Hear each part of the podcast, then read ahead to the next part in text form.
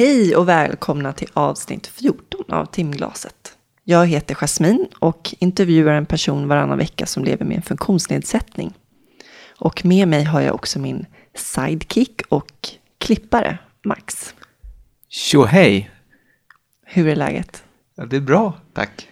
Det är Nu- bara fint. Nu är det inte så mycket jobb längre, eller hur? Nej, nu är det inte så mycket Och jag jobb ser längre. att du eh, blir lite mer kreativ då. Det är massa målningar och grejer här, färger och allt vad det är. Ja, nu håller jag på lite med sånt. Får du lite utlopp. Ja, bygger pepparkakshus på Det är fritiden. också ett stort jäkla slott ska jag be att tala om. Helt otroligt. Och du har julp- julpyntat mer än mig alltså. Mm. Jag har inte hunnit så långt än. Känns bra. Mysigt. Mm. Sån är jag när jag är ledig. Ja. Nys. Eh, pepparkakshus alltså det är... Det är till och med pynt här i studion. Ja, precis. Kulor. Tjusigt. Mm. Mysigt. Jag har satt upp adventsstjärna och adventsstake. Har du gjort det helt själv? That's it. Nej, jag fick hjälp. Tack och lov. Ja. Jag fick hjälp att sätta upp mina julkulor också. Okej. Idag ska vi träffa Thomas Fogdö. Gamla skidåkaren. Ja, han var världsetta och på toppen av sin karriär när han bröt ryggen under ett träningspass. Så det ska bli spännande att få höra om livet efter olyckan, tycker jag. Före detta skidåkaren. Ja, hur är det att alltid bli förknippad med den för detta skidåkaren? Det kan man ju undra. Ja. Han är idag trebarnspappa och har tre små döttrar som är fyra och fem år. Och driver en jäkla massa företag och föreläser och verkar ha fullt upp. Det ska i alla fall bli mycket trevligt att få träffa Thomas.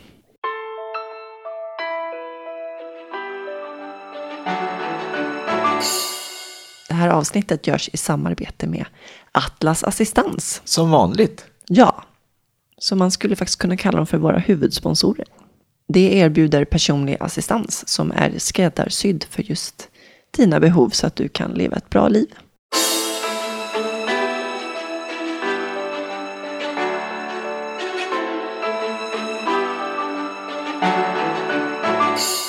Välkommen Thomas! Tack. Grymt kul att ha dig här. Tack för att vara här. Hur har din dag varit? Den har varit bra med reservation. Du har föreläst, Ja, men det gick inget bra. jo, det gick väl okej. Men med lite för höga krav så var jag inte helt nöjd. Men jag vet att jag kunde ha gjort det bättre och det stör mig lite. Vad kunde du ha gjort bättre? Nej, jag tappade flytet lite. Annars brukar jag, även om... Alltså jag kör inte stenhårt efter ett manus så. Även om jag har, jag vet ju vad jag ska prata om. Det är inte så att jag sitter och hittar på precis där och då. Men det var som att nu kom jag fel, fel in i det. Och så mm, ett sånt där, jag vet inte vad jag ska kalla det, nybörjarmisstag. Så försöker jag reparera det och börja fundera på det. Och då tappar man flytet ännu mer istället för att kör för fan. För du är ju en etablerad föreläsare. Ja, precis. Även om jag länge. Mm. själv jag har svårt att se det så. Jag, jag har gjort, alltså jag har pratat så länge och haft det som jobb så länge. Men och folk säger att du är proffs på det här. Och jag känner mig fortfarande inte som ett proffs på det. Så att det, jag försöker vänja mig vid att jag kanske har gjort det ett tag. Är du lite av en entreprenör? Jag tycker om att driva företag. Jag tycker det är kul. Det är spännande. Sen vet jag inte om jag... jag menar, tittar man på de här som man kallar sig entreprenörer så är de betydligt mer framgångsrika. Åtminstone sett till pengar räknat. Jag, jag tycker det är kul. Är en utmaning. Du är pappa till Ja. tre döttrar Ja. och du bor i Uppsala och är gift. Din första dotter, Saga, Mm. hon är adopterad. Och sex månader senare så fick ni tvillingar. Tror jag, är det det här klassiska att man, man försöker bli med barn och sen bestämmer man sig för att adoptera sig och sen släpper man på allt och så lätt som det är så. Det där är lite känsligt för att inom säga, de adoptionsvärlden så har det här blivit lite av en sanning bland många. Men sen vet man det. det är, vi människor är ett mysterium. Det finns inget, ingen vad säger, forskning gjord på att det är så. Sen är vi ju, vi är konstiga vi människor och det verkar ju som att någonting händer när vi då kanske slappnar av i det här fallet och inte så hett efterlängtar någonting längre för nu har vi fullt upp med, med ett litet barn. Men det finns ju andra exempel på det men sen att säga att det är så det är lite för enkelt. Men eh, så blev det för oss i alla fall. Hade ni försökt vi hade försökt eh, med länge. IVF? länge. Så att det var liksom en, en, en lång process. Men eh, det funkade liksom inte. Och det förlikades eh, vi oss med. Men sen så tog det skruv i alla fall. Då, så det är vi glada för. Det måste vara en tuff period när man försöker. Ja, IVF. måste ta mycket på relationen också. Så. så är det ju. Det är, men alltså, sen vet väl alla att, eller nej det ska jag inte säga att alla vet. Men man hör det där att man ska skaffa barn. Det är som att det är någonting som bara hör till. Men eh, det har man ju då brutalt fått veta att det är inte det är inte så lätt. Och det, det är klart att det tär på en. Självklart är det så. Men jag var, jag var nog till viss del lite mera funkar det så funkar det, livet blir bra ändå. Jag ville tro det i alla fall. Men samtidigt som jag längtade efter barn, min fru Anna längtade efter barn. Så det, det är klart att någonstans så blev det ju en, en ganska stor sorg. Men ändå hanterbar på något vis. Mm. Jag upplevde den inte så där vansinnigt tung i alla fall. Inte som jag minns den. Hur träffade du din fru? På kamraters bröllop. Då träffade jag henne första gången. Och tyckte hon var så skitsnygg så jag gick igång. Men med mitt dåliga självförtroende så tänkte jag, den är där. Hon är för snygg för mig så hon tittar väl inte ens åt mitt håll. Ditt Men- dåliga självförtroende? Ja, Varför? i det fallet i alla fall. Ah, okej. Så det var, ja, det var lite speciell. Sen så visade sig ju att hon hade då blänkt åt mitt, mitt håll också. Då, så att, eh, det började så, vi tittade på varandra och så pratade vi en kortis. Men blev inget mer än så. Sen ett halvår senare så började vi planera inför, det var jag och en kompis då, vi var bägge singlar.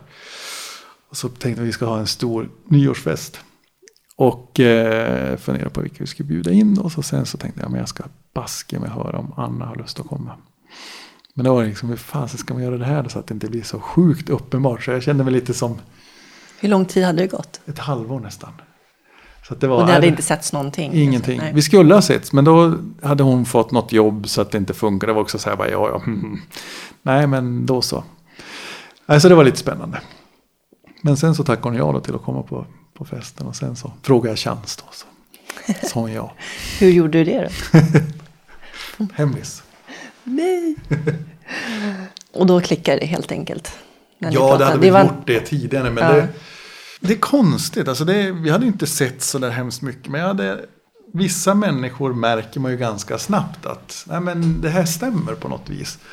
Och det spelar ingen roll om det är som det nu blev med Anna eller om det är med nya kompisar. Sådana som man träffar och märker att men, det här är ju bara rätt. Sen exakt vad det är, det kan jag inte alltid svara på. Men det kan ju ibland hänga ihop med samma intressen och så. Men många gånger hinner man ju bara ses och känner man att men, vi är på samma våglängd. Så att så var det med Anna. Och när var det? Oh, det är 2000. Så det börjar bli Okej. ett tag sedan. Mm, härligt. När gifte ni er? 2008. Hur friade du? Det var Anna som fria. Oh, Mm. Coolt. Ja, det, vi är moderna. Jag var nog inte sådär, jag kände inte att jag prompt ville gifta mig. Som skilsmässobarn så var jag väl lite sådär att, äh, vad fasen, det, det där med att vara gift verkar inte spela någon roll. Alltså det, antingen så funkar det så funkar det inte. Det med giftermål är ju mer en teknikalitet. Mm. Så det, det var väl lite sådär halvtråkigt kanske, men sån var jag. Men sen Hur reagerade hon- det, det var egentligen ah, lite förvånad.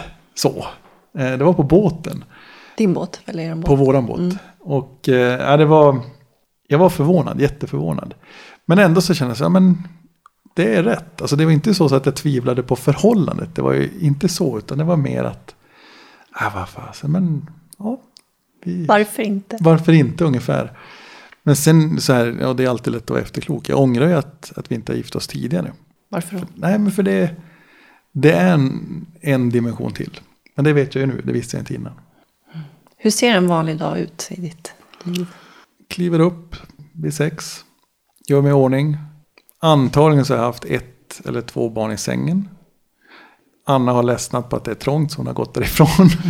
De är fyra och fem, är det så? Fyra och fem. Käkar frukost, försöker få iväg barnen i hyfsad tid till dagis. Är det en kontorsdag så där är det ju att försöka komma dit och få lite gjort. Sen kan det ju vara vissa perioder som är mer resbara som idag då när det är en föreläsning i Stockholm. Och då blir det i och för sig en kortare resa, lite skönare. Jag försöker att sluta så att jag är hemma i hyfsad tid. Men sen ibland så blir det rätt mycket jobb. Och då kommer jag hem till kvällningen och nattningen. Var bor du någonstans? Jag bor i Uppsala. Så det är storstadsbo i en Gällivare sons ögon. Du, jag såg på din eh, Twitter häromdagen så hade du delat Soran Ismails eh, brev till sin dotter som han hade skrivit. Ja. Min dotter fick hatbrev innan hon föddes. Som jag också berörde mig. Eh, jag såg det även innan som jag såg att du hade delat det på Twitter. Du skrev att det berörde dig väldigt mycket för att med tanke på att du har en dotter som inte är blond och blåögd. Hur gick tankarna när du, när du läste? Den förstörde min dag. Eller räddade min dag. Jag fick ingenting gjort på hela dagen. Nej, jag, jag märker ibland det. Jag måste göra upp med det. Att jag, jag är så stundtals sjukt naiv över att folk... Jag tror gott om folk. Jag tror att de flesta vill varandra väl. Och sen av att läsa ett sånt brev, det gör mig så... Ja, jag blir ledsen nu när jag tänker på det. Jag tycker det är så Vedervärdet. Alltså att det finns någon som kan hata det är ju inte personen, för det kan de, de har ju inte träffat dem, utan en företeelse så mycket. Så att man bemödar sig med att skriva ett brev, skicka det till pappan och även rikta det mot den då ofödda dottern. Lågt. Och sen så försöker jag väl i den här frustrationen då, när jag då vaknar upp ur den här naiviteten, inse att det är förmodligen inte en, en helt frisk människa som, som gör så. Hoppas man i alla fall. Nej, man hoppas ju att det är någonting sånt, att det finns en, en väldigt logisk förklaring. Men annars så blir, för mig så blir det oerhört känslosamt. Och jag känner att det, det får liksom inte vara så. Jag, jag, jag vill ju att, jag menar lite grann så när vi pratar om, och nu innan valet och så här, man pratar så mycket om mångfalden. Och för mig så har, har mångfalden också blivit så snäv, så den, den stör mig också lite av att vi inte liksom tittar ut i samhället, hur ser det ut egentligen? Och mångfalden är inte bara att vi kommer från en annan, annan kultur. Utan även om vi då ser likadana ut så är vi olika. Och där är mångfalden. Och det är väl också där när vi då kastar skit på varandra. Att vi också ska fundera på, jag menar, hur, hur är jag då själv? Alltså vad, vad behöver jag göra upp med? Och jag behöver göra upp med massor med saker naturligtvis. Och en sån sak som sparkar igång mig där är att jag, jag måste liksom förstå att alla där ute vill inte varandra väl. Eh, jag tänker fortsätta att jobba för att människor ska göra varandra väl. Jag ska börja med mig själv först. Men det var, nej, den var jättejobbig. Mm. Har du stött på fördomar så när du har varit ute med barnen? Och... Jag vet inte, inte så mycket riktat mot barnen egentligen. Alltså där, det är klart att många hajar till när vi kommer med, med barnen. och alla tre säger vi är våra. Så tittar de och det, det är klart att folk hajar till. Men det är inte så märkligt verkar det inte vara. Det är väl kanske då mer konstigt att pappa sitter i rullstol. Mm. Tror jag ibland. Hur funkar det rent praktiskt? Det är en utmaning stundtals. Nej, det är lättare nu. Från början var det svårt. Veta liksom hur fasen ska jag handskas med det här. Så att det blir bra. Jag vill inte att de ska hamna i en situation bara för att jag i vissa lägen inte är så där blixtrande snabb. Så det, det har väl varit en utmaning. Men det, det funkar mycket bättre än vad jag trodde. Faktiskt. Även om jag nog var förberedd på att det skulle vara jag skulle hitta lösningar men det, mm. ibland har det varit stora utmaningar. Ja, man kan tänka sig det om, om barnen bara får för sig att springa iväg eller, och du är själv med dem. Det måste ändå vara då är det rösten man får ta till. Liksom. Mm, precis, nej men också hoppas att de förstår. Och det, det, det är väl också en sån där sak som jag har lärt mig nu. Att vara närheten av barn, att inse att de är inte, de är inte dumma. Så att de, de vet och förstår. Så att när det är läge att utmana så gör de det. Men då vet de också att det finns någon annan vuxen i närheten som, som kan sätta gränser också. Och det, nej, de är smarta. Ja, det är inte bara för att det är mina barn. Det är att andra barn också. Nej, det är häftigt. Vad är det bästa med att vara pappa? Ah, att få älska någon så mycket. Det är ofattbart. Där. Det är verkligen det här. Och ibland även om jag kan vara galen på dem stundtals. Så, så bara man lämnar någon minut så blir jag alldeles, ah, nej jag vill tillbaks. Så oh. det, äh, det, det är det bästa. Vad fint. Jag blir här. Ja, jag sitter också och blir tårögd här. Nej, men så är det. Det är, det är fantastiskt. Och det är sånt, ja, det är sånt där som andra föräldrar har sagt men som man inte har förstått. Får jag fråga lite om det med fördomar? Ja. Har du råkat ut för fördomar? Dels så har jag egna. Och sen så finns det ju massor, speciellt jag menar till oss som sitter i stol så har man ju massor med uppfattningar om vad vi är och vad vi kan och så. Så att självklart så har jag stött på det. Och det, det var ju en utav, jag vet inte om man ska säga att det är skräck, jo men lite så. Jag var rätt rädd för när jag då kommer hem till lilla Gällivare efter jag hade gjort illa mig hur, hur jag skulle bli behandlad. Och det var ju alltså utifrån förmodligen hur jag själv har betett mig. Jag har liksom inte mött någon som sitter i stol riktigt. Jag har aldrig liksom haft det samtalet så. Och jag var nog rädd att folk skulle ja, passera mig. Inte ens prata med mig.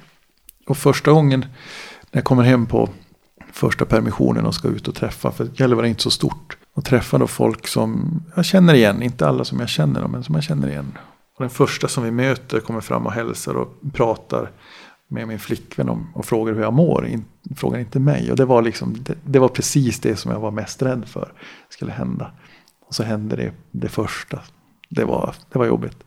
Men det var, den är ju mera lätthanterlig idag. Nu, det händer ju fortfarande att, att man blir förbipasserad. Men jag försöker nog se det som att de har mest problem själva och vet inte hur de ska handskas med situationen. Och då går de den enkla vägen. Och det är väl lättförståeligt. Men då finns det ju andra större problem kan jag då tycka. Och det är ju när, när vi då ska ut i, i den stora vida världen och visa vad vi kan. Och där vi förmodligen blir bortsorterade ganska tidigt. För man ser problemen med en som sitter i rullstol. Och tar inte reda på hur det egentligen ser ut. Så det är väl sånt som jag kan bli mer frustrerad över idag. Men fördomarna finns ju där. Och de möts ju av. Men de är ju hanterbara ändå. De rinner av en lättare med åren. Ja men så, lite så att man kanske ser en vända till. Men jag, lite, sen har jag väl, jag vet inte, senaste året har jag varit, eller åren kanske det blir, blivit lite frustrerad över att det, det händer så lite på alltså fronten över, jag menar mångfalden och igen som vi pratar om. Varför räknas inte vi dit? När man då säger att det är så viktigt att vi ska få ut människor i, i samhället och de ska ha ett jobb och allt det där. Eh, och när det känns ibland som att vi hamnade lite på sidan om och att mentaliteten är att ja, lite fördomsfullt kanske man ska säga att nej, men ni ska inte behöva, vi ska ta hand om eller ni kan väl inte ungefär. Och det, då börjar jag ledsna lite. För då har vi inte ens försökt. Så det är väl en sån. Och sen eh, andra, alltså stelbenthet i samhället kan jag få problem med. Men alltså, jag som hade en dröm om att bli polis och där kravet var att man skulle vara 100% fysiskt frisk. Och visst, ska man vara ute och springa efter buset så kan det väl vara en poäng med att ha fungerande ben. Men jag förstår inte riktigt. Det finns ju massa andra arbetsuppgifter som en polis kan göra. Och där du inte behöver ha fungerande ben för att göra jobbet. Och, men där har man stängt dörren för, för den typen av arbete. Just för att man har en, ett intagningskrav som säger att och så är det stopp. Så, det visste jag inte om faktiskt. Så att det, och det var en som råkade ut för en, en olycka och gick på polisskolan men som sen slutade. Men där lärarna sa att ja, men nu kan vi utmana systemet. Och jag hade gärna sett att någon, nu blev det inte Martin, men att någon, någon gör det. Alltså utmanar systemet så att, att det öppnas upp så att vi inte tänker så stelbent. Sen kanske det finns andra problem som inte jag ser då, men jag kan ärligt inte förstå varför det ska vara ett problem. Och det är ju en, misstänker jag då, alltså grunden i, alltså grundar sig i någon typ av fördom och av att så här har vi alltid gjort. Men ja, fortsätt tänk så då så kan vi fortsätta vara tvåa på bollen då. Vad var det främsta skälet till att du ville bli polis? Hjälpa folk. Eh, Pappa var polis så jag har liksom sett hans kärlek till jobbet. Han älskar verkligen det han gjorde. Jobba som hundförare. Han ville inte göra något annat. Så det var lite därför antar jag, lite gå i arv. Men sen, sen är det ju spänningen naturligtvis också. Men framförallt att få hjälpa folk. Berätta lite om din uppväxt och vart du kommer ifrån. Född och uppvuxen då i Gällivare. Och född 70. Mamma och pappa då, eh, pappa polis. Eh, mamma sjuksköterska, en sån här klassiker. De skilde sig ganska tidigt. Men eh, jag har vuxit upp i ett, alltså ett bra hem. Hur gammal var du när de skildes? 11 eller 12 första svängen. Sen så gjorde de ett nytt försök men det funkade inte heller. Känslig ålder. Skojar du? Och sen var jag 16 när de skilde sig andra gången. Och då var det lite lättare även om det också var en känslig ålder. Men då var jag smartare och kunde utnyttja situationen istället. Så då fick jag en lätt motorcykel. Så ful är jag. Nej, det var jättejobbigt. Och det var ju, alltså lite av, det har ju också färgat mig naturligtvis. Och lite min ovilja att, eller ovilja men det osugna av att gifta sig. För det verkar inte spela någon roll. Men började med skidor när jag var sju, nej sex var det. Sju i mer organiserad form. Eh, drömde om att bli nästa Ingemar Stenmark.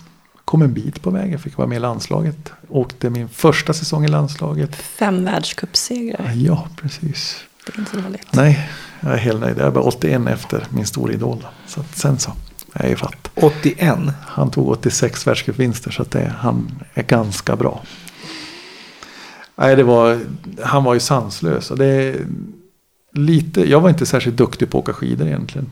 Men genom hans åkning så gick det inte att undgå att vara inspirerad. Och bor man då i Gällivare där vi har vinter så var det ganska praktiskt att hålla på med vintersport också.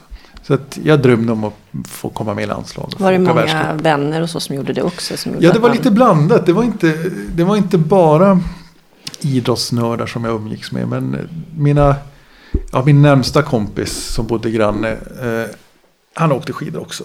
Men eh, de slutade lite tidigare än vad jag gjorde. Men ja, jag hade ett brinnande intresse för, för just skidåkning. Vad tror du att det kommer ifrån? Nej, det är Stenis. Alltså, jag, det Mm. finns inga, för pappa var Stenis. Stenis, ja Ingemar Stenmark. Stenis. En annan som är så gammal. Nej, men det är mycket tack vare honom. Sen min kompis naturligtvis som också höll på. Eh, pappa var längdåkare, mamma ingen idrottare överhuvudtaget. Men stöttande föräldrar. Och de har, alltid, de har aldrig varit de där pushande som nu ska du bli nästa Ingemar Stenmark. Utan hela tiden sagt att håll på med det du tycker är kul. Så ska vi stötta det så mycket vi bara kan. Det var ju inte så att vi hade jättemycket pengar. Och skidåkning är ju en dyr sport. Men de försökte stötta så gott de kunde. Och jag höll på med annat också. Friidrott och fotboll och så. Men det var ju sommartid och när det var träning för, för skidåkning. Det var det jag hade bestämt mig för. Så är, det, är det en sån dyr sport? Ett par skidor och en hjälm, sen är det bara... Ja, men det är precis. dyrt med skidor. Det. det, det blir lite mer än så.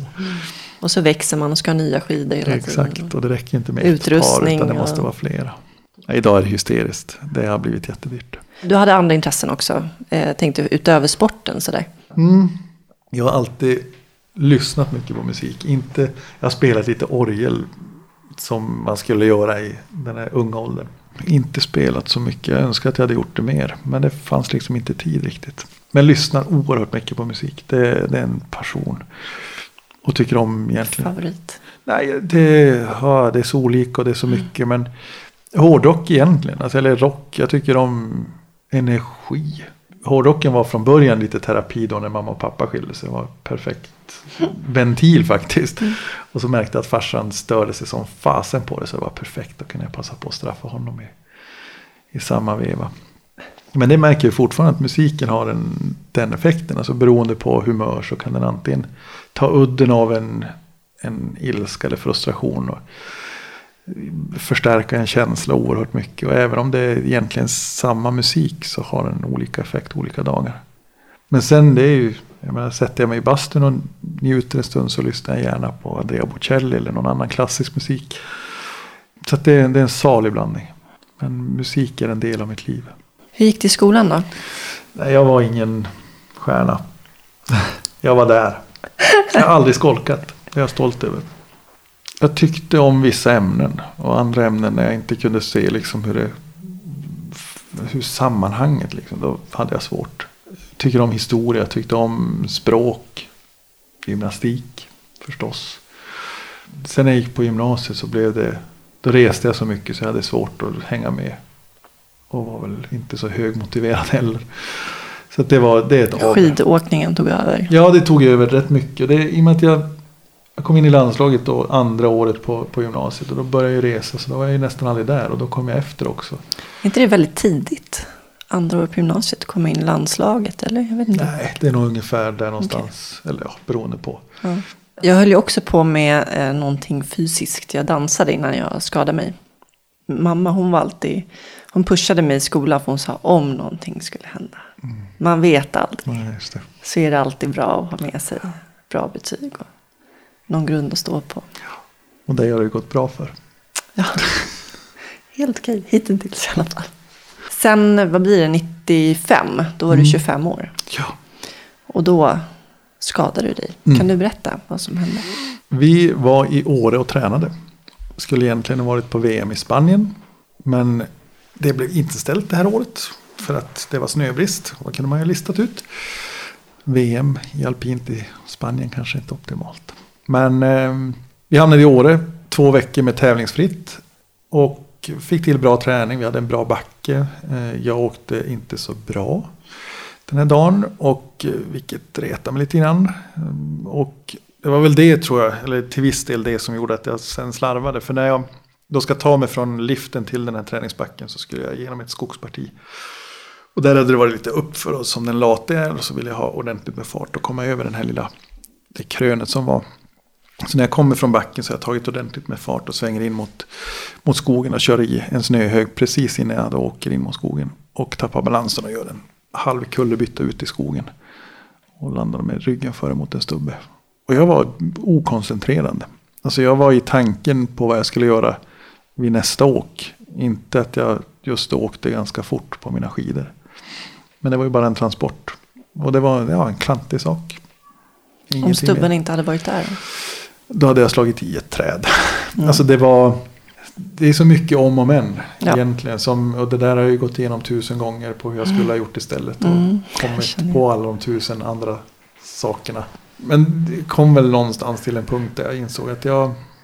Man tjänar inte så mycket på att älta. Nej, inte riktigt. Och sen var det på ett sätt också ganska skönt att kunna skylla på mig själv. Det fanns ingen annan. Alltså det, jag, det var jag som hade gjort fel. Jag åkte för fort. Jag var för, för ofokuserad. Tänk på det nästa gång. Du har fått en ny chans. Och det är också det jag så här, i- efterhand nu kan se att det, jag hade en jäkla tur istället. Alltså det gick så pass fort så att hade jag åkt med huvudet före in i den där stubben eller de träden som stod bredvid. Då hade jag inte fått vara med längre. Nej. Så det, det känns ändå som att jag kommer undan med, med bonusen. Var du vid medvetandet? Hela tiden. Och vad tänkte du då? Massor och ingenting. Nej, det var, från början så var det ju bara vad, vad fasen har hänt. Och då var det ju ren skräck. Det är hopplöst jobbet. Och sen jag tänkte ju då. För underlivet kändes ju så konstigt. Det var precis som att det var helt uppfläkt. Och det var några då inom skidåkning som hade gjort illa bäckenet. Och jag tänkte det är det jag har gjort illa först. Så det var inte att jag hade brutit ryggen just. Jag hade inte ont i ryggen. Utan det kom efter en stund. Och då började jag förstås att förstå att det inte var något bra. Men sen Var det några andra där förresten? Tränarna var där. Så att de hörde ju ganska snabbt när jag gallskrek. Så att de var ju tillbaks ganska snabbt och hittade mig där, jag låg.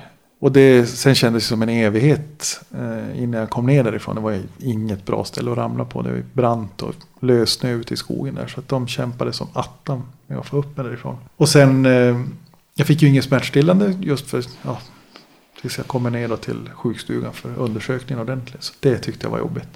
Tror så. jag det. Och så på dem i den där jäkla spineboarden och så sen upp och så sen åka pulka ner till ambulansen. Och, nej, det var Nej, ingen jag får ont i ryggen jag tänker. Ja, precis. Ja, jag sitter också och skruvar på mig lite. Nej, det var ingen hit alls.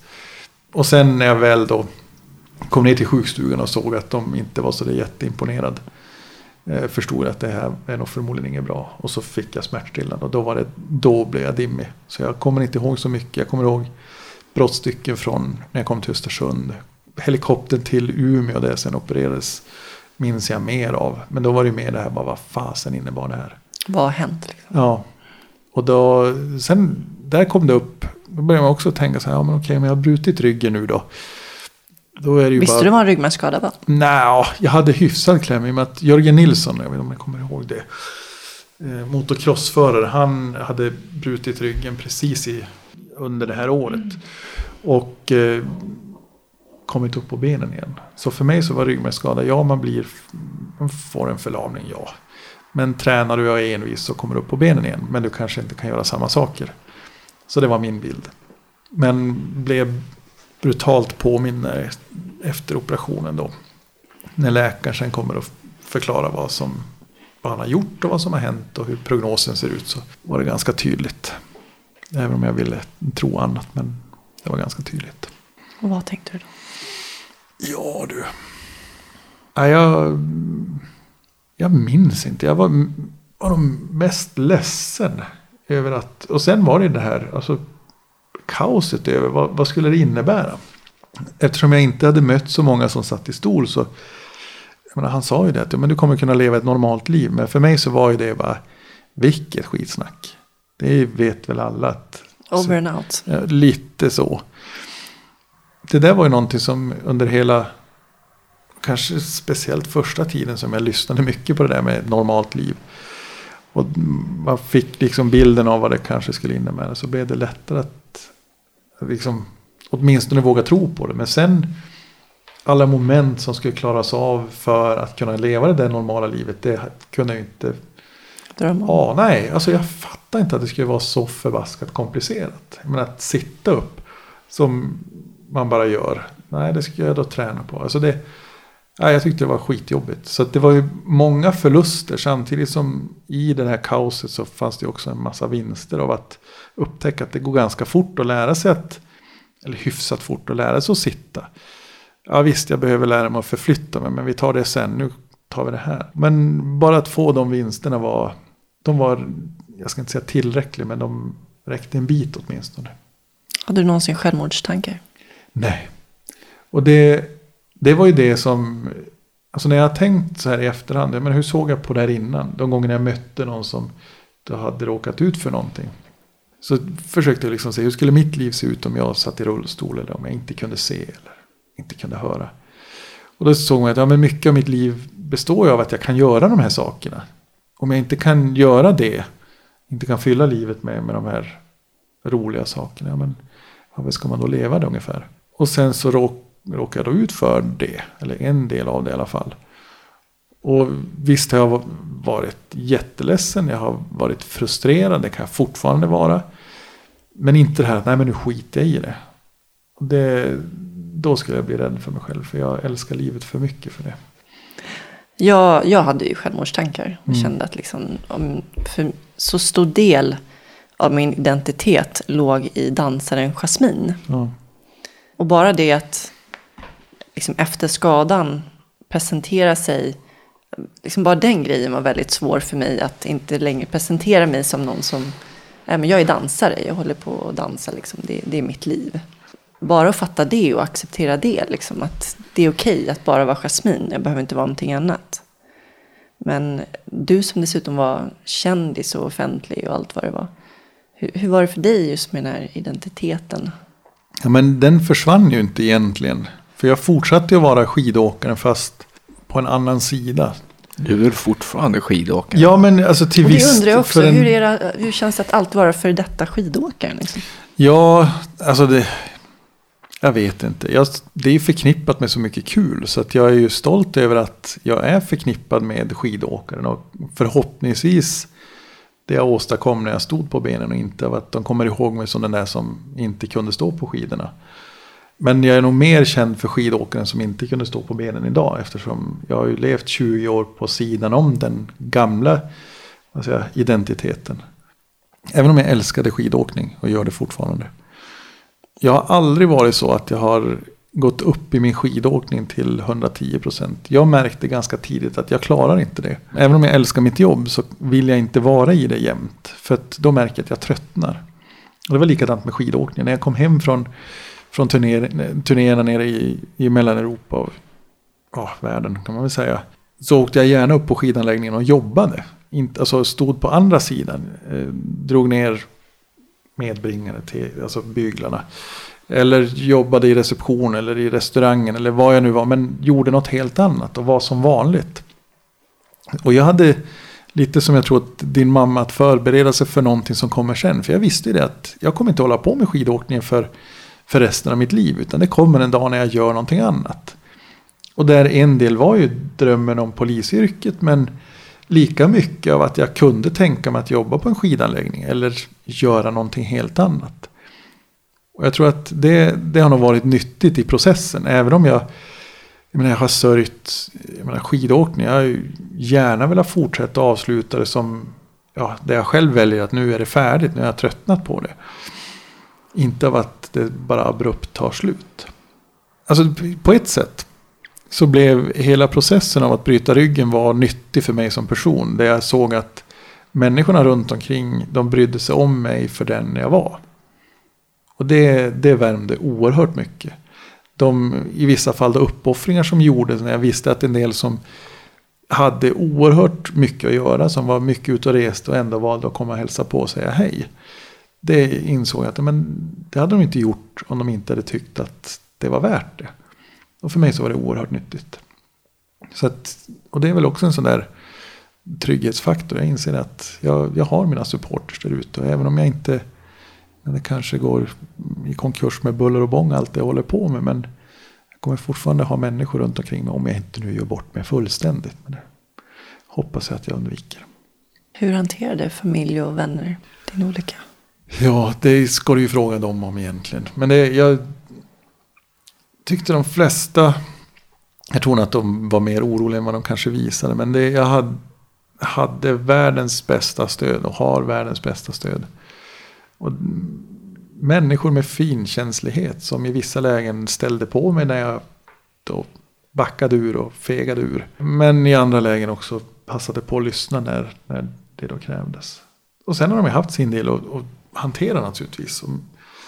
Jag förstår ju bättre idag. Jag har haft mina meningsskiljaktigheter med min far framför allt. Och där han har levt väldigt nära sina känslor och tyckt att, och jag har liksom försökt förklara att men släpp det där nu, jag, jag klarar mig, det går bra. Sen är det jobbigt stundtals så jag kan vara frustrerad men det går bra. Men han har haft svårt att släppa det. Och det hade jag svårt att, jag ska inte säga förlåta honom för, men jag, jag tyckte det var jobbigt för det påverkar ju mig också mycket i våra, när vi, när vi umgicks. När det är svårt att acceptera din situation ja, helt enkelt. absolut. Medan min mamma har åtminstone utåt sett haft lättare att göra det. Vi har inte haft samma diskussioner där. Men idag då när jag är pappa så förstår jag ju det där bättre. Alltså jag kan ju bara ana, även om man då är son och 25 år. Men det är fortfarande ens barn som råkar ut för någonting. Så att jag förstår det bättre idag. Med tanke på att du var en offentlig person, jag har förstått det som att du hade en presskonferens. Eller kände du liksom, var du tvungen till det eller vad? Ja, jag var tvungen till det. Inte från andra, utan från mig själv. Hur långt efter? Jag tror det var en och en halv månad efter jag hade gjort illa mig. Eftersom det var ett oerhört intresse från folk. Allmänhet. Allmänheten. Vad, vad är det som händer? Och jag, jag kände, då när jag höll på och tränade som mest och var nere där i centralhallen på Umeå lasarett. Så kändes det som att alla tittar på mig. Och det där är ju, det upplever väl alla som hamnar i stol att det är likadant för varenda en. Men här var det liksom med dimensionen av att här vet folk vem jag är. Mm. Och jag kände att nej men, nu ska jag berätta att det är okej. Okay. Det är åt helvete men det är okej. Okay. Och nu ska jag träna och jag ska försöka göra det bästa av det. Men låt, alltså så här ser det ut. Nu är det bra och så får ni lämna mig en stund.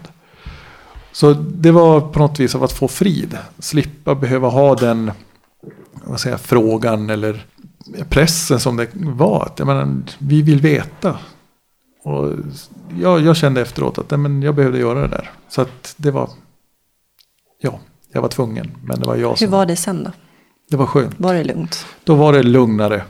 Sen blev det ju när jag väl kom hem och ut igen i, i samhället så var det ju intresse igen då. Men då hade jag liksom landat i någonting. Inte så att jag hade koll, men jag hade åtminstone landat i att nu ser det ut så här. Jag hade börjat utmana ute i samhället eh, från att ha legat på sjukhus. Började få kläm. Så det, då var det enklare. Och det är alltså offentligheten blev ju en del av, av livet när jag höll på med skidåkningen. Även om jag inte var så det jättebekväm med den. Men den fanns ju där. Så det, var, det var inget konstigt.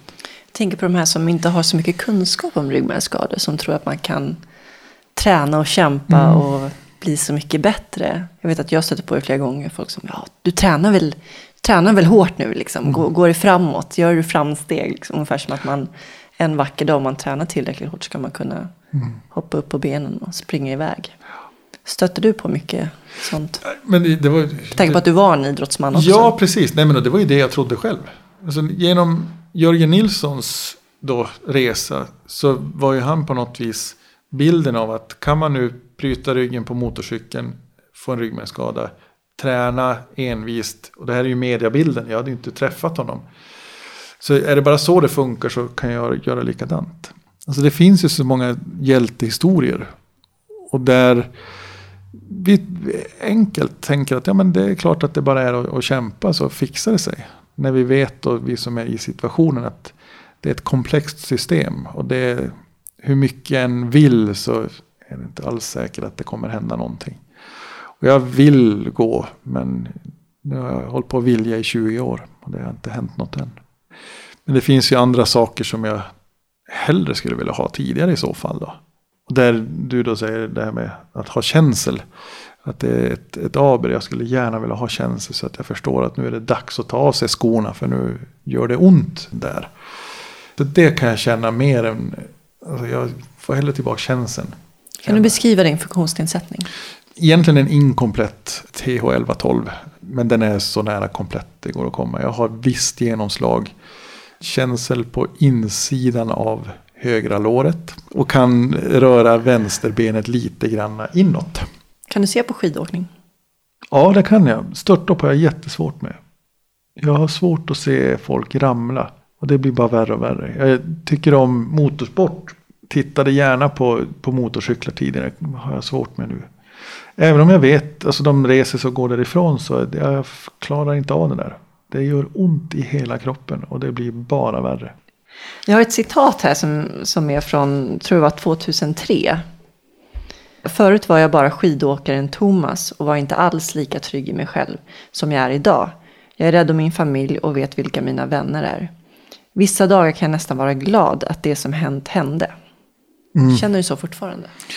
Ja, det var som man pratar om det här olyckan. Och där har jag försökt att liksom sätta oet inom parentes. Alltså det är ju en del av mitt liv och det har format mitt liv. Men att säga att det, att det enbart är en olycka är, är ju inte riktigt sant. Jag ska, alltså det är utmanande och ibland dumt att säga att jag är glad att det hände. För det får ju folk att bli förbannad. Alltså det finns ju delar av det liv som jag har idag som jag misstänker att jag aldrig hade kommit i närheten av. Om jag inte hade råkat ut för det som jag gjorde. Mina barn till exempel. Men framförallt att driva företag. Jag, jag är i grunden en ganska skrajsen person. Jag är inte den här. Det, det har naturligtvis blivit annorlunda över tid. Och mycket tror jag tack vare att jag varit tvungen att utmana mig själv rätt hårt. Eh, I saker som jag aldrig trodde att jag skulle komma i närheten av. Som då till exempel att driva företag. Att stå inför folk och prata. Att tycka att det är kul att göra det. Inte bara att göra det för att jag, jag måste. Så, och just den här tryggheten i mig själv som person är starkare idag än vad den var tidigare. Och det är en, alltså en befrielse. Att det räcker så. Och sen, jag vill ju fortsätta att göra det jag gör. Jag vet att det är en del av min identitet.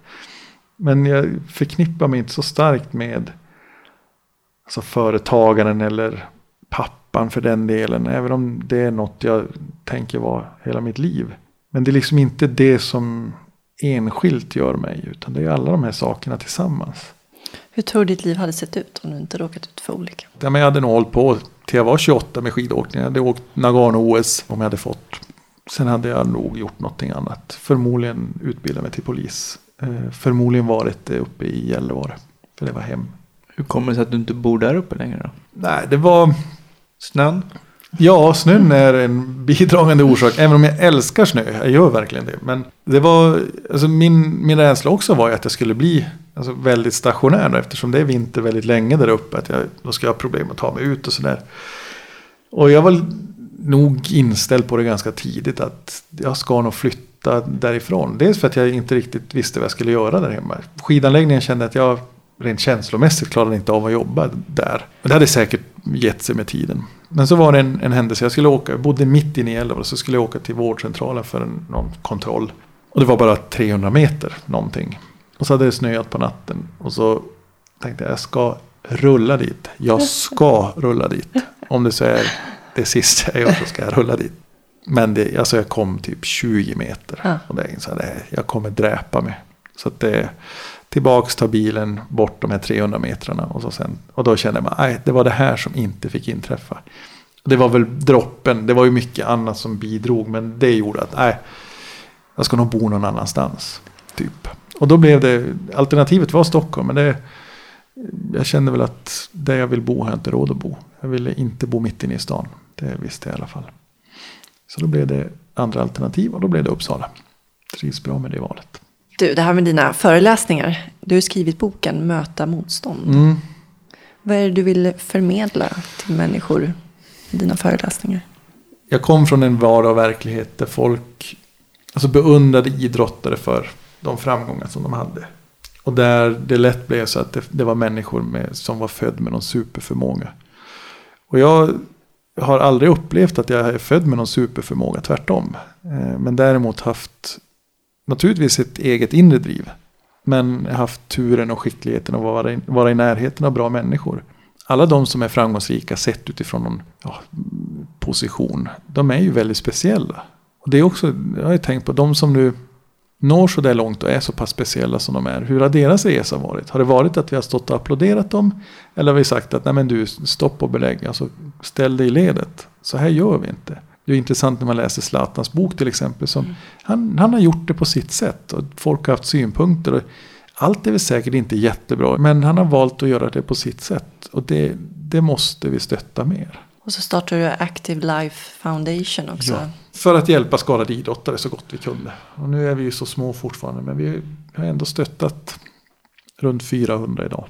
Delat ut 4 miljoner över åren. Och det låter så mycket pengar, men vi har hållit på i 20 år, så det är inte så där vansinnigt mycket. Så nu kämpar vi med att bli lite större så att vi kan hjälpa fler.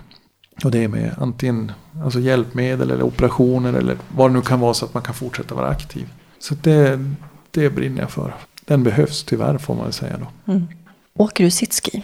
Den frågan har jag aldrig fått förut. Nej, Jag att du får den. här, ja, precis. Äntligen som jag längtat. Jag har provat en gång. Det var någonting som alla frågade från början. Bara för man ser det som kompensation. Ja, men liksom- lite. Och så sen, när man har man åkt skidor kan man väl fortsätta åka skidor. Ja. Du älskar ju skidor så mycket säger du ju. Mm. Men det var... Rullstolsdans kan det vara något för dig? Jag tänkte, kom, Jag kan ta det sen.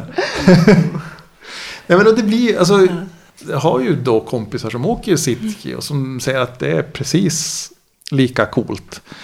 Men jag tror dem inte. Nej då, jo det gör jag. Men för mig så var det mer det här att förväntas det att jag ska göra något så då skiter jag i det. Och så länge ni tjatar så kommer jag inte hålla på. men eh, rallyintresset då? Ja, alltså jag, jag är vansinnigt motorintresserad. Det, jag körde lite racerbil ett tag. Tyckte det var sjukt roligt. Men så fick jag diskbråck i nacken som jag var tvungen att operera. Och då tyckte läkaren att jag kanske skulle ta det lugnt. Så jag höll med ett tag Pratar, pratar vi efter olyckan här? efter Ja. olyckan. Och det var, det var vansinnigt coolt. För jag trodde inte att, jag skulle, att det skulle funka. Men då fanns det ju dels Alexanardi som är en italiensk förare som, är, som blev av med benen. Han, han körde ju på högsta nivån hur bra som helst. Fast han då hade liksom andra förutsättningar. Och det var ju, ja men då kanske det funkar. Men då blev det så här, ja, men det är säkert, det såg ut som att det var ett komplicerat system och kommer kosta massor. Och så dök Jason Watts upp, dansken, samma sak där. Hade hållit på, bröt ryggen, motorcykelolycka. Också med ett komplicerat system. Så jag tänkte, nej men det där, det, det är nog för komplicerat för att få det att fungera. Men i den här racerbilen så fick vi till ett reglage som funkade riktigt bra. Kunde säkert göras bättre, men på den nivån jag var så räckte det gott och väl. Känner du att, eh, alltså är det det som du håller på, rent fysiskt så, är det det intresset som dominerar? Ja, det är ju en, alltså det är en sorts träning för både huvud och kropp. Det är mer slitigt än man tror. Det, man tänker, ja, men gasa och bromsa och svänga, hur svårt kan det vara? Men efter ett pass så är du riktigt slut. Eh, och det är skönt. Och sen lika mycket av att träna huvudet och vara lite smart. Och sen fartkänslan är grym. Men sen, jag har börjat cykla. Hållit på och liksom duttat lite fram och tillbaka. Men nu har jag kommit igång ordentligt och det är underbart. Jag saknar träningen. Alltså att, att bli fysiskt trött. Och det är så himla skönt. Kan du bli riktigt förbannad ibland på grund av din funktionsnedsättning? Ja, jag kan bli vansinnig. Alltså jag kan få sådana bryt ibland så jag blir rädd för mig själv. Men ofta så är det ju där är en serie av saker som händer och så får det som jag kan spy på det är det, det mest tydliga. Och då blir det ju, fan vad det ska vara krångligt. Otillgänglighet. Tänk om. Har du något exempel från senaste? Vi har en, eh, en lampa där hemma som har gått sönder för, vi pratar väl fyra månader sedan. Och jag väntar fortfarande på att den ska bli bytt. Och det är sånt där, jag vet ju att skulle jag nu tycka att det var nog så viktigt så kan jag väl byta den där själv då. Men Kanske inte värt besvär. nej, jag känner att jag är inte riktigt där än. Eh, det är sånt där, jag är, Hur skulle det gå till i sådana fall? men du, jag, där, jag har hört den historien av Ronny Persson och då måste den vara sann. En kille som bytte glödlampor i taket hemma själv som hoppar upp på ett bord, drar upp bord, eller rullstolen upp på bordet, hoppar upp i rullstolen och sen byter glödlampa. Ja. Och det funkar ju. Alltså, kan du det- köpa en sån här ståstol. Nej, jag, jag hade inte nått då heller kan jag säga. Har högt i tak. Jag menar, alltså, det går ju att hitta lösningar, självklart är det så. Men det är ändå... Men det här är Ett- enkla och jag ja. tycker att jag ser mig som en ganska händig person. Och vissa av de här sakerna som jag vet skulle vara ganska lätt att fixa hamnar jag i händerna på andra. Och det, det kan jag spy på. Det är som nu, vi har haft ett långt projekt med att måla huset till exempel. Som, sånt som jag vill göra själv. Jag vill verkligen göra det själv. Men som tur är så har jag världens bästa kompisar som säger att du får det i födelsedagspresent. Vi kommer och målar. Och det var för att de ville komma åt ölen, jag vet det. Okej, jag förstår. Och det, det blir också en frustration över att fast jag hade kunnat gjort det här själv. Men. Det hade tagit, visst hade det tagit väldigt mycket tid även om jag hade stått. Men det blir ett stort projekt av de här sakerna som tidigare var ganska enkla. De, de är fortfarande lite svårt att... Det är en sådan, Förhålla mig till. Ja, det är en sån sorg som gör sig påmind. När fick du beröm senast? Idag. Vad sa du då? Att det var en bra föreläsning. Men det ser! Ja, men de, ju, de vet ju inte. Har du det? Prestationsångest? Ibland. Eller ängslan ska vi säga. Ångest är ett starkt ord. Men jag kan vissa gånger, och det är där jag tappar kontrollen. Då tycker jag det är jobbigt. Men jag älskar prestation. Alltså ordet som sådant är för mig positivt laddat. Har det alltid varit så? Nej, inte alltid ska man inte säga. Men det är också det här med. Alltså när prestation blir resultat, det är då det blir jobbigt. Och där har jag gjort upp med, eller försöker. Det är klart att jag ibland fastnar på fel sida. Men prestation är det vi gör och det är det jag kan påverka. När jag höll på med skidorna så kunde det ibland bli det här att det förväntades att, men det stod i tidningen att nu ska jag ta över efter Ingemar. Och det var, för mig så var det från att komma från att vara ganska, eller rätt, inte den där ungdomstalangen som alla pratade om. Och helt plötsligt så var jag där. Det tyckte jag var jättejobbigt. Alla hade förväntningar. Att det blev förväntningar från att inte, jag kunde vara den där underdoggen. Och då helt plötsligt skulle jag vinna varenda tävling. Och det, det är inte så enkelt, inte på den nivån. Tappade man glädjen lite ändå? Eller? Det, alltså till viss del så blev det ju så. Alltså det, det här enkla försvann lite grann. Men samtidigt så, vi hade ett otroligt bra gäng i, landslaget. Så vi var duktiga på att liksom, ta udden av det här värsta allvaret. När det väl var dags, ja då var det ju tävling. Tänkte väl inte så där vansinnigt mycket på att ja, nu sitter de där hemma och tycker att jag ska vinna. Hur var det när den här vändpunkten kom? När du insåg att oj, nu är jag med i ligan liksom. Ja, precis. Det var, Nu är jag världsetta liksom. Hur var det egentligen att inse det? Det, var, det jag förstod, det är också knepigt. Det är väl så här i efterhand så är det rätt coolt att kunna säga att jag var världens bästa på det jag gjorde. Jag var etta i världen. Det blir lite sådär abstrakt men ändå väldigt påtagligt. Men sen, jag kommer ihåg när jag stod, inte när jag kanske var, ja jag var rankad bland de 15 bästa. Man får åka i första grupp. Man, jag stod med idolerna. Alberto Tomba, wow. Mark Girardelli, wow. Och de, det, det är inte det att jag är där och tittar utan jag ska ju faktiskt vara med och tävla mot dem. Och det, var, ja, det var otroligt häftigt. Och sen just den här känslan man såg de drog iväg. Bara, oh, jäklar vad de åker fort. Glömde bort att men, jag åker lika fort. Så det tog en stund att liksom växa in i det. Och sen när jag förstod det, ja, men då var det mycket lättare. Då kunde jag titta på dem och säga, ja, men så där skulle inte jag ha åkt. Så åkte jag och försökte göra det bättre. Kaxigt. Vad är lycka och vad betyder lycka för dig? lycka är viktigt. Eh, Men att vara tillfreds. Liksom få göra de här sakerna och känna att, att jag räcker till. Och det kan jag väl ibland känna att det, det är så mycket mer som jag vill göra. Jag skulle vilja ha de där några extra timmar. Så att, men så är det väl att börja prioritera det bättre. Men att få vara i närheten av mina barn. Eh, att se dem glada. Att se när de utvecklas. Och deras, apropå lycka, när man ser dem klara av någonting som de har kämpat med. Och när de blir så vansinnigt glada. Det slår ju allt. Otroligt häftigt. Vad är frihet för dig? Det där är ju ett stort ord. Jag fick frågan i samband med. Jag testade en, en ny pryl. Jag såg det faktiskt. Ja, precis. En, en fyrhjuling eldriven Zoom. Och ja, för mig så är det verkligen att, att kunna utmana. Och att, att flytta gränser. Oavsett om det nu är med en, en pryl eller om det är mentalt eller vad det nu kan vara. Det är för mig frihet. Och som den här fyrhjulingen då som där jag var, jag var helt inställd på inte en pryl till. Men av att uppleva att helt plötsligt så är friheten, alltså där jag flyttar ut gränsen ett steg till. Från det som har varit min, min värld. Och helt plötsligt så, så vidgas den här cirkeln och blir mycket större. Det är befrielse men lika mycket frihet. Och då vad är det du kunde göra med den plötsligt? Ta en skogspromenad. Att vara ute i skogen som är mitt element. Jag älskar att vara ute i naturen och att kunna göra det tillsammans med mina barn. Och inte det att jag prompt måste känna att jag har, måste ha någon med mig. Jag kan plocka bär, jag kan plocka svamp från den. Jag kan ta mig fram enkelt. Ja, den är fantastisk. Och just att det är så lätt att ta sig ur den. Så den står där hemma hos dig? Och glänser. Nej, inte längre. Nu är den skitig. Kostar den? Den kostar 90. Ja, som hittat. Som hittat. Nej, det är skitdyrt. Men sen, det är som alltid. Det, det är dyrt att vara invalid. Men sen är det ju som med allt annat så finns det vissa saker som måste kosta. Och den där får kosta hur mycket den vill. Jag ska ha den.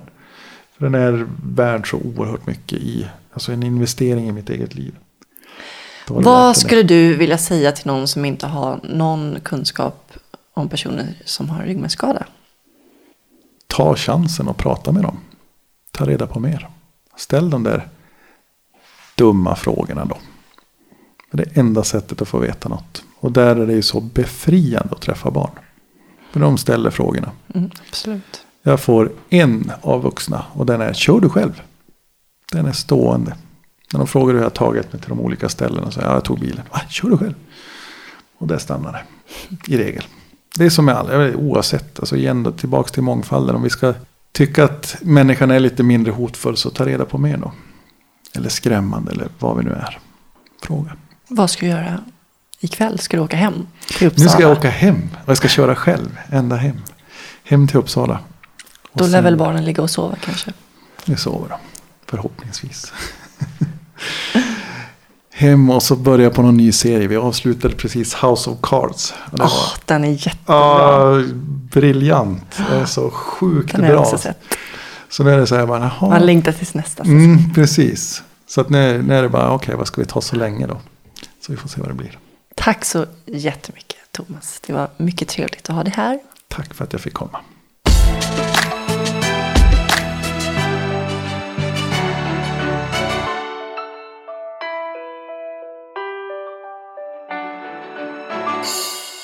Det var ju trevligt att få prata med Thomas.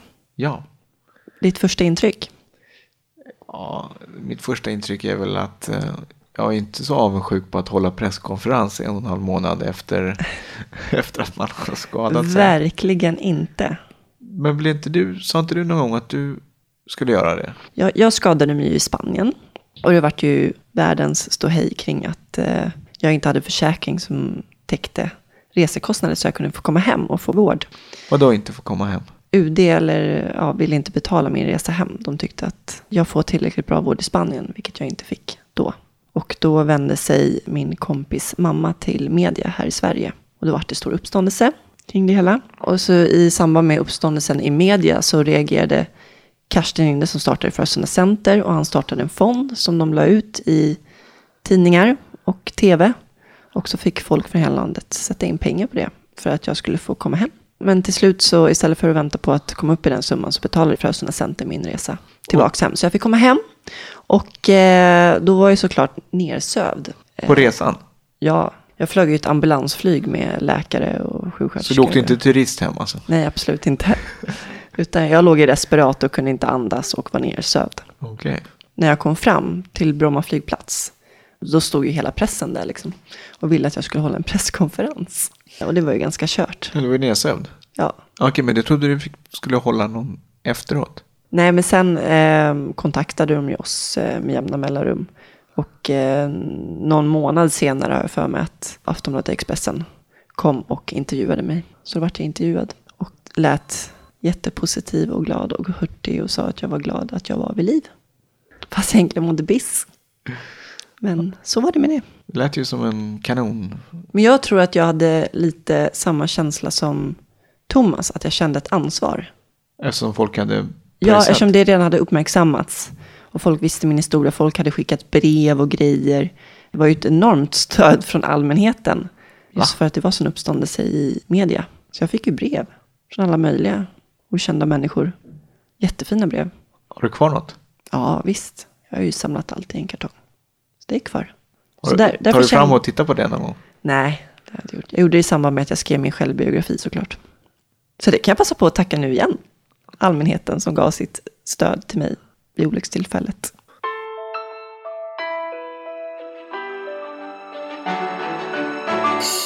Det här avsnittet görs i samarbete med Atlas Assistans. Tack Atlas. Tack än en gång. Vi har en hemsida, timglasetpodd.se. Och ni kan kontakta oss på kontakt timglasetpodd.se.